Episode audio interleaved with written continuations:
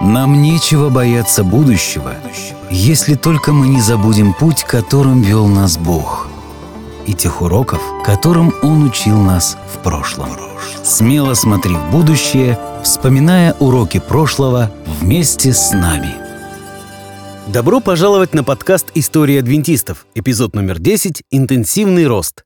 Прежде чем мы продолжим наше исследование истории адвентистов, было бы неплохо разглядеть ее в более широком ракурсе. В 1840-е годы адвентисты, соблюдавшие субботу, пытались понять, кто они и во что они верят. Следующее десятилетие ознаменовалось периодом интенсивного роста этого движения как через людей, так и через литературу. С середины 1850-х до ранних 1860-х лидеры движения сосредоточили свое внимание на организации. Здесь мы подведем небольшой итог. 1840-е – идентификация, ранние 1850-е – рост, середина 1850-х до середины 1860-х – организация. Об этом мы поговорим подробнее в нашей следующей теме. А сегодня мы будем говорить о периоде ранних 1850-х, то есть о периоде интенсивного роста. В 1840-х были посажены семена, и уже в начале 1850-х настало время сбора обильного урожая. Последующее за этими годами десятилетие будет посвящено работе над сохранением собранного урожая. А теперь давайте рассмотрим, благодаря чему этот урожай появился. В прошлом выпуске мы говорили о том, что распространение печатной продукции среди разрозненных групп адвентистов, соблюдавших субботу, стабилизировало их веру и придало им некую легитимность. Мы говорили также о том, что разные взгляды на издательскую деятельность вызвали конфликт между Джеймсом Уайтом и Джозефом Бейтсом. Бейтс считал, что издательская деятельность ведет к неоправданным тратам как человеческих, так и финансовых ресурсов.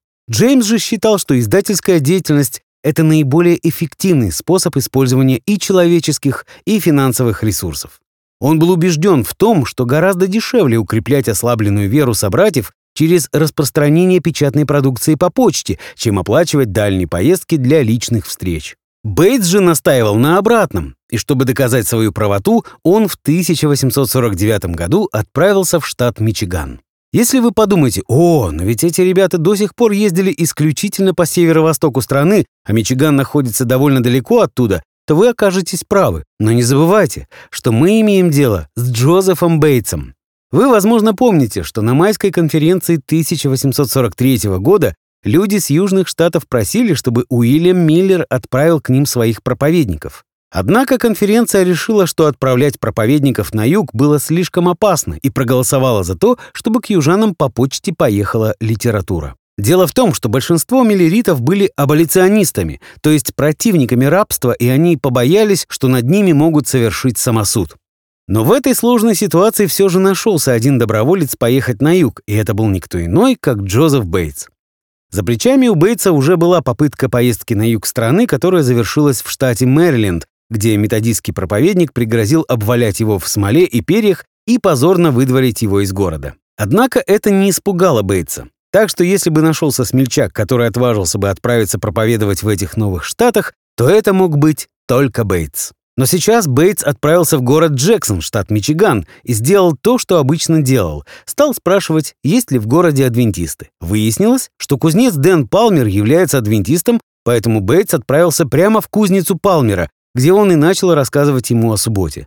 У Палмера не было времени остановиться и слушать Бейтса, поэтому он продолжал работать, стуча молотком по наковальне. И так, на фоне ударов молота и при жаре от печи, Бейтс ходил за ним по пятам и продолжал проповедовать. И как это случалось со многими другими людьми, с которыми общался Джозеф Бейтс, Палмер обратился. В тот же вечер эти двое отправились навестить одного из друзей Палмера, Сайриниуса Смита, которого Бейтс также успешно обратил. Таким образом, очень скоро в Мичигане появилась группа адвентистов, соблюдающих субботу. Один из них написал письмо Джеймсу Уайт, в котором просил его выслать им газету «Настоящая истина», что Джеймс с великой радостью и сделал. Забавно то, что Бейтс поехал в Мичиган специально для того, чтобы доказать Джеймсу свою правоту в их разногласиях относительно издательской работы. Бейтс считал, что то, чего он достиг в Мичигане, невозможно было совершить просто рассылкой газет. Понадобилось личное усилие. Но Бейтс был всего лишь одним человеком. И хотя Джеймс Уайт продолжал выезжать и посещать людей, все-таки большую часть своего времени он отдавал издательской деятельности. А ведь вместе Бейтс и Уайт смогли бы охватить в два раза большую территорию страны, нежели Бейтс в одиночку, и это не давало Бейтсу покоя. Поскольку Уайт занимался издательским делом, Бейтсу приходилось путешествовать и проповедовать в одиночку. Однако Джеймс Уайт увидел в путешествии Бейтса в Мичиган доказательства своей правоты.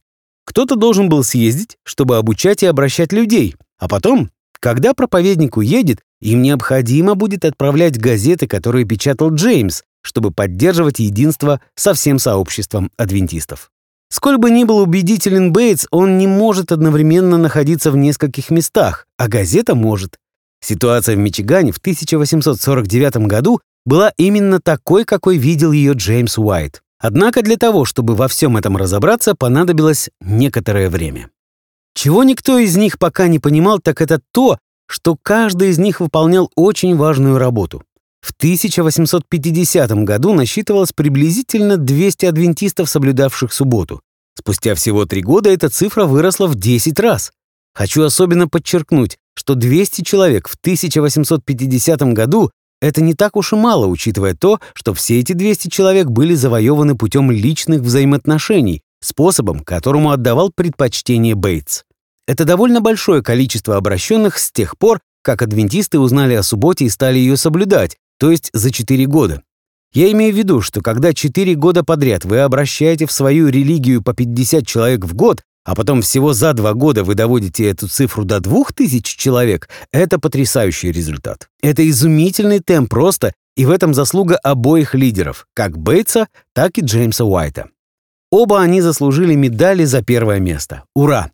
Конечно же, там было много и других верующих, которые верно несли весть из города в город и я бы не хотел, чтобы у вас сложилось впечатление, что только эти двое совершали работу. Итак, в 1851 году Джеймс и Эллен Уайт переехали в город Саратога-Спрингс, штат Нью-Йорк. Они прожили там всего 9 месяцев, и похоже, что у них была аллергия на слишком длительное пребывание на одном месте. Зато именно в этот период Джеймс помог Эллен издать ее первую книгу. Это был небольшой отчет о первых видениях, которое впоследствии получит название «Ранние произведения». Однако Джеймс решил больше не публиковать видение Эллен в ревью, чтобы у людей не появилось предвзятого отношения ко всему движению лишь по той причине, что людям было бы сложно принять Эллен, которая утверждала, что получала регулярные видения от Бога. Это вовсе не означает, что у Джеймса были сомнения относительно пророческого дара Эллен. Просто в те времена не обязательно было знать о ее пророческом даре, чтобы принадлежать к движению. И, конечно, подобный способ знакомства людей с адвентистами через печатные издания мог выглядеть сомнительно. «Здравствуйте, я Джеймс. Мы обычные люди, за исключением того, что соблюдаем субботу, не верим в то, что после смерти человек отправляется на небеса, считаем, что Иисус придет очень скоро, и знаете ли, моя жена пророк. Присоединяйтесь к нам». Столь бурный рост адвентистского движения означал, что ревью перестала грозить финансовая опасность. Артур Уайт отмечает, что если в 1850 году Джеймс публиковал в газете ревью имя каждого, кто пожертвовал хотя бы один доллар, то уже в 1851 он благодарил верующих из штата Коннектикут, что они пожертвовали 40 долларов, и еще шестерых человек, каждый из которых послал по 5 долларов. Кроме того, Джеймс дополнительно продавал много другой литературы, как, например, сборники гимнов, географические атласы, пророческие таблицы и библейские симфонии. Позже это принесет ему немало неприятностей, потому что стали распространяться слухи, что якобы Джеймс организовал свой издательский бизнес и зарабатывает на этом большие деньги. Некоторым также казалось, что Джеймс использует распространение газеты «Ревью» с целью продать что-нибудь еще, смешивая свои собственные интересы с интересами движения и компрометируя и то, и другое. Разумеется, Джеймс защищался, говоря, «Ну да, если бы вы не были такими скрягами и высылали мне немного денег, мне бы не пришлось продавать другую литературу». К сожалению, люди во все времена думают, что некоммерческие организации и церкви гребут деньги лопатой. Однако движение росло не только количеством. Джозеф Бейтс и супруги Уайт привлекли к работе много новых талантливых лидеров, людей, о которых мы будем много говорить в следующих эпизодах. Давайте познакомимся с этими ребятами. Первый — Джон Байнгтон. Джон был представителем старшего поколения, то есть поколения Джозефа Бейтса. Он был активным членом методистской церкви и даже построил одно церковное здание. Позже он построит и первое церковное здание адвентистов седьмого дня рядом с построенным им зданием церкви для методистов. Дом Байингтона служил так называемой станцией подземной железной дороги. Здесь размещалась подпольная организация противников рабства для переброски негров-рабов из рабовладельческих штатов Юга на север. Поэтому неудивительно, что его семья очень полюбила бывшую рабыню по имени Соуджорнер Труд. Байингтон принял субботу в 1852 году, когда ему попался на глаза экземпляр Review and Herald. А уже 11 лет спустя Джон Байнгтон станет первым президентом Генеральной конференции Церкви адвентистов седьмого дня. Второй — Джон Андрюс. Мы уже говорили о нем в нашем прошлом выпуске, поэтому сейчас напомню только то, что он был одним из тех, которого привлекли к делу супруги Уайт. Третий — Джон Лавбора. В семействе Лавбора существовало предание о том, что они являются потомками канцлера, служившего у короля Георга III, хотя есть основания усомниться в этом. Лавбора был адвентистским проповедником в Рочестере, штат Нью-Йорк, и соблюдал воскресенье. Однако летом 1852 года у него стали появляться сомнения, когда он посетил несколько собраний адвентистов, на которых его сотоварищи критиковали и осуждали двух субботствующих адвентистов о которых он никогда раньше не слышал, а именно Джеймс и Эллен Уайт. Между прочим, Джеймс Уайт тоже случайно находился там, но этого не знали ни Джон, ни другие проповедники. В конце концов, некоторые верующие в церквах Джона Лавбора стали соблюдать субботу, и он посчитал нужным противостоять этому, хотя сам не был до конца уверен, что поступает правильно. И когда некоторые члены его церкви стали посещать встречи, организованные Джоном Андрюсом, тогда Лавбора решил противостоять и ему но не смог. Как только он увидел Андрюса, он вспомнил, что видел его во сне. Джон Лавбора с удивлением услышал от Андрюса именно те тексты и именно в таком порядке, как он сам их подготовил для полемики с Андрюсом. После дополнительного исследования Лавбора принял весть о субботе и присоединился к движению. Четвертый — Урия Смит. Урия Смит присоединился к движению в 1852 году, чуть позже Лавбора. Урия Смит однажды станет секретарем Церкви Адвентистов Седьмого дня и руководителем издательства «Ревью» после Джеймса Уайта. Урия Смит был талантливым писателем. Только представьте, его первой работой для газеты «Ревью» была поэма, состоящая из 35 тысяч слов. В отличие от других пионеров движения, Урия был образованным юношей. Он посещал Академию Филлипса в Эксетере, где изучал латинский и греческий языки и планировал поступить в Гарвардский колледж. Но этого не произошло, так как в 1852 году умер его отец, и Урии пришлось самому зарабатывать себе на жизнь, что он и сделал, начав заниматься преподаванием. Как позднее рассказывает Джон Лавбора, мать Урии упросила его сестру Анни посетить собрание, проводимое Джозефом Бейтсом. Как выяснилось, оба, и Джозеф, и Анни, видели во сне встречу друг с другом на этом собрании. Три недели спустя Анни начала соблюдать субботу. Будучи настоящей поэтессой, она послала свое стихотворение в ревью. Джеймс ответил ей приглашением работать в издательстве газеты, которая в то время располагалась в Саратога-Спрингс. Урия же постепенно втягивался в это дело, и очень скоро он тоже уверовал. Как я уже ранее упомянул, он также написал поэму для ревью. Эти два юных дарования написали немало стихов. Разумеется, Джеймс предложил работу и Урии. Мой призыв к тем из наших слушателей, кто ищет работу, дерзайте и напишите поэму, и отошлите ее в издательство «Адвентист Ревью» и ожидайте, что будет происходить с вами дальше. А тогда произошло следующее. Когда Анни вернулась домой после смерти своего отца в 1852 году, то и ей, и ее брату Урии предложили работу, а именно возглавить школу в Нью-Гэмпшире. Зарплата составляла тысячу долларов в год, что являлось огромной суммой для двух молодых учителей. Как ни удивительно, но они отказались от этого предложения и предпочли работать на Джеймса Уайта, причем бесплатно. Пятый — Стефан Хаскел, другой проповедник-адвентист, соблюдавший воскресенье. Он обратился в 1853 году, когда, пересаживаясь с одного поезда на другой, встретил железнодорожного жестянщика Уильяма Саксби. Хаскелу просто нужно было местечко для хранения багажа, и в мастерской Саксби с радостью согласились ему помочь. Тем же вечером Саксби пригласил Хаскела к себе домой, чтобы пообщаться. Утром Хаскелу вручили трактат, изданный в ревью под названием «Элиуй о субботе». Хаскел понимал, что нелегко будет убедить соблюдать субботу тех адвентистов, которые соблюдали воскресенье. Но тут появился Джозеф Бейтс, который приехал навестить Хаскила. Он таки навестил его и покинул его семью, имея на руках заказ на каждый трактат и газеты, издаваемые ревью. Хаскил так описал эту встречу. Брат Бейтс проповедовал нам, а нас было всего двое, с утра до обеда, с обеда до вечера, а затем вечером до того момента, пока мы не отправились спать. Он делал это в течение десяти дней подряд, и с того момента я являюсь адвентистом седьмого дня. Наконец, необходимо упомянуть еще несколько человек, которым мы хотим выразить благодарность, потому что они и их дети вскоре станут очень важными людьми для нас. Это Джозеф Вагонер, чей сын будет доминировать на бурной сессии Генеральной конференции 1888 года вместе с Эллен Уайт.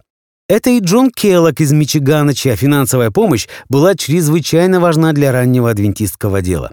Впоследствии его превзошли сыновья, один из которых изобрел кукурузные хлопья. Да-да, те, которые вы ели сегодня утром. О, неужели тот самый Келлок? Также стоит отметить Ездру Батлера, которого обратил Бейтс в 1850 году. Он также оказал огромную помощь в эти ранние годы. Его сыну было суждено стать президентом Генеральной конференции и оппонентом сына Джозефа Вагонера в 1888 году. Итак, продолжайте нас слушать. Джозеф Бейтс не ограничился лишь путешествием в Мичиган и уже в январе 1852 года вместе с Хайромом Эдсоном он направился в Канаду, где они объездили территорию вокруг занесенного снегом озера Онтарио и оставили после себя 100 человек, заинтересованных в субботе. Я хочу отметить здесь, что на тот момент Бейтсу было почти 60 лет, и он частенько отсутствовал дома по полгода за раз. Бедная его жена. Скажите, вам хотелось бы оказаться тогда рядом с Бейтсом? Лично я жил бы в постоянном страхе, ожидая того момента, когда Бейтс спросит меня, не хочу ли я отлучиться с ним по делам. И куда мы поедем? Да просто посетим несколько человек, обойдя по снегу Великие озера пешком. Не могу же я, поджав хвост, отказаться, ведь этому человеку целых 60 лет. В Канаде Бейтс вызвал некие подозрения у адвентиста по имени Кларк, который соблюдал воскресенье. Он написал Джошуа Хаймсу и просил дать совет, как ему вести себя с этим человеком. В ответ Хаймс, бывший в то время редактором газеты, предупредил его. «Капитан Бейтс является нашим давним другом, и, насколько мы знаем, как человек он превосходит большинство своих товарищей. Но мы не уверены в подлинности его учения. Его нельзя допускать до служения». Дальше неутомимый Бейтс поехал на ферму Уильяма Миллера, чтобы навестить его вдову и собравшихся там верующих. Он проповедовал о субботе и им. Да, энергии и смелости этому человеку было не занимать. В марте того же года в Саратога-Спрингс была проведена небольшая конференция, на которой верующие пришли к выводу, что необходимо еще раз переместить контору «Ревью».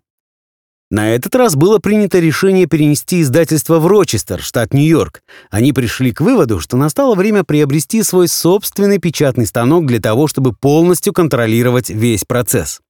Это будет первое имущество, принадлежащее этой группе верующих. Для того, чтобы одолжить Джеймсу Уайт необходимую сумму, Хайрам Эдсон продал свою ферму. Рочестер был поистине очень активным местом. Здесь произошло много событий, которые стали причиной перемен в обществе. Именно здесь бежавший из рабства Фредерик Дуглас начал издавать аболиционистскую газету «Северная звезда». Это случилось в 1848 году. В этом же году Дуглас посетил знаменитый конгресс в Синека-Фоллс, что рядом с Рочестером, на котором Элизабет Кэдди Стентон высказалась за необходимость предоставить женщинам право голоса.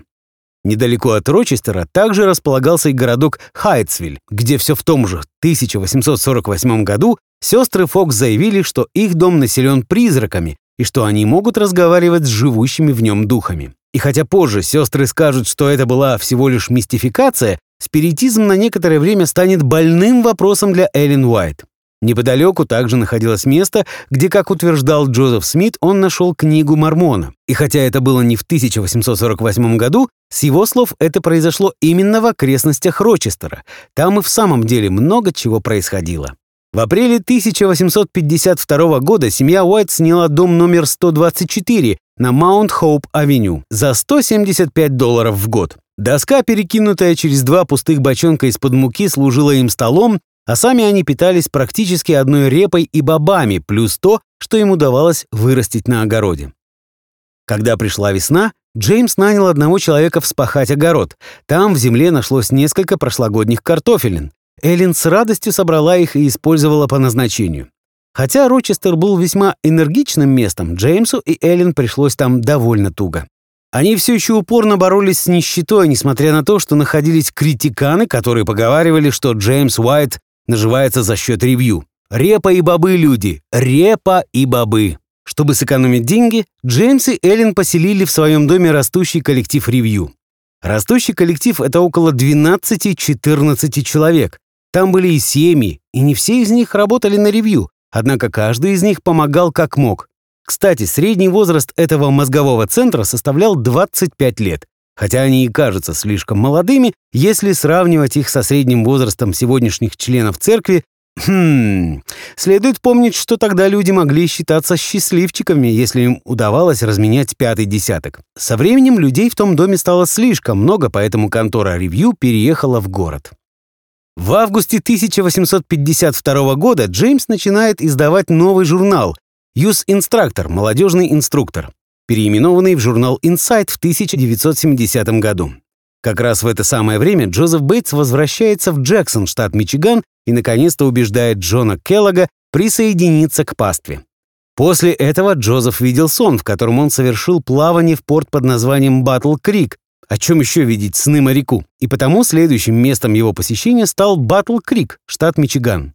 По своему обычаю он прибыл в город и поинтересовался, есть ли там адвентисты, соблюдающие воскресенье. Адвентистам, соблюдавшим субботу, не составляло большого труда обращать других адвентистов в свою веру, потому что их разделяли всего лишь несколько дополнительных пунктов, например, суббота. Но в Батл-Крике адвентистов не оказалось, и поэтому Джозеф Бейтс перешел к следующему подходящему варианту. Он поинтересовался на почте, кто в этом городе самый честный человек. Ему ответили «Дэвид Хьюитт». Бейтс отправился к нему и застал Хьюита за завтраком. К вечеру того же дня Хьюит был обращен. Разве вы допускаете, что могло произойти как-то иначе? И уже совсем скоро небольшая группка верующих Батл Крика собиралась в доме Хьюита. Джон Лавбора провел там первое богослужение в 1853 году. На этом богослужении присутствовали целых восемь человек. В том же 1853 году Джеймс и Эллен впервые посетили этот уголок Мичигана, о котором они столько слышали. Они добрались поездом до Баффало, а затем на корабле до Детройта. Дэн Палмер, Келлок и все остальные горячо приветствовали семью Уайтов, поскольку все они с большим рвением читали ревью. А еще там произошло забавное происшествие, когда жена Дэна Палмера поссорилась с соседкой и назвала ее ведьмой. Небольшой нюанс заключался в том, что другой прихожанке послышалось, что жена Палмера употребила другое слово, еще более обидное, чем ведьма. Члены церкви захотели узнать, какое именно слово сказала миссис Палмер, однако та не стала им отвечать. Когда к ним приехали Джеймс и Эллен Уайт, у Эллен было видение, после которого она заговорила с миссис Палмер о том, в каком свете та представила свою веру соседке. Те, кто изводили бедную миссис Палмер, были в восторге от Эллен. Воистину, эта женщина и в самом деле пророк. Но на следующий день Эллен Уайт получила еще одно видение. На этот раз она узнала, что миссис Палмер не употребляла то ужасное слово, о котором они думали, и что вели себя они по отношению к ней очень нехорошо. В ответ на это миссис Палмер призналась, что действительно назвала свою соседку ведьмой, и все простили ее, кроме тех двоих, кто больше всех ее обвиняли. Тогда вдруг они сделали вывод, что Эллен Уайт вовсе и не пророк. Эти два упрямца станут основоположниками первого раскольнического движения среди адвентистов, которое называлось «Messenger Party». Они даже начнут издавать газету несколько месяцев спустя и будут досадной помехой развивающейся церкви 50-х годов XIX века. Однако куда более тягостными на тот момент были словесные баталии между адвентистами, соблюдающими субботу, и адвентистами, не соблюдающими субботу. Каждая из этих групп видела для себя угрозу со стороны другой. Это походило на морскую битву двух кораблей, двух изданий «Ревью» Джеймса Уайта и «Харбингер энд Advocate» Джозефа Марша. Когда-то Крозье вместе с Хайромом Эдсоном заложили основы нашего адвентистского движения. Однако Крозье, принявший субботу от Джозефа Бейтса, позже изменил свои взгляды. Он использовал журнал Advocate для атак на субботу, что вполне естественно вызвало ответную реакцию Бейтса в журнале Review. Донимать Бейтса, да и вообще всех приверженцев субботы, станет для Крузье его личной задачей. Он как-то даже попытался назначить свое выступление сразу после выступления Бейтса, чтобы опровергнуть все, сказанное последним. Однако по большей части эти двое нападали на мнение друг друга в своих журналах, но иногда переходили и на личности. Джеймс Уайт переживал из-за такого использования ревью, однако какое-то время не препятствовал этому. Джозеф Марш со своей стороны писал своим читателям о том, что он очень сожалеет, что разговорам о субботе уделяется столько времени и места, однако это делается для того, чтобы спасти заблуждающихся людей. Хотя, в конце концов, несколько ведущих проповедников и перешли на сторону Бейтса, стоит отметить, что никто в этой ожесточенной битве не вел себя достойно и благородно. Быстрый рост принес с собой и большие проблемы. Если вас 100 или 200 человек, то вы более или менее знаете, кто есть кто. Однако, если рост происходит очень быстро, хаос становится весьма реальной опасностью для жизнеспособности церкви. Доказательством тому стала мессенджер-парти. Некоторые из ее проповедников приходили в церковь и притворялись верными адвентистами, соблюдающими субботу, а после уводили членов церкви с истинного пути.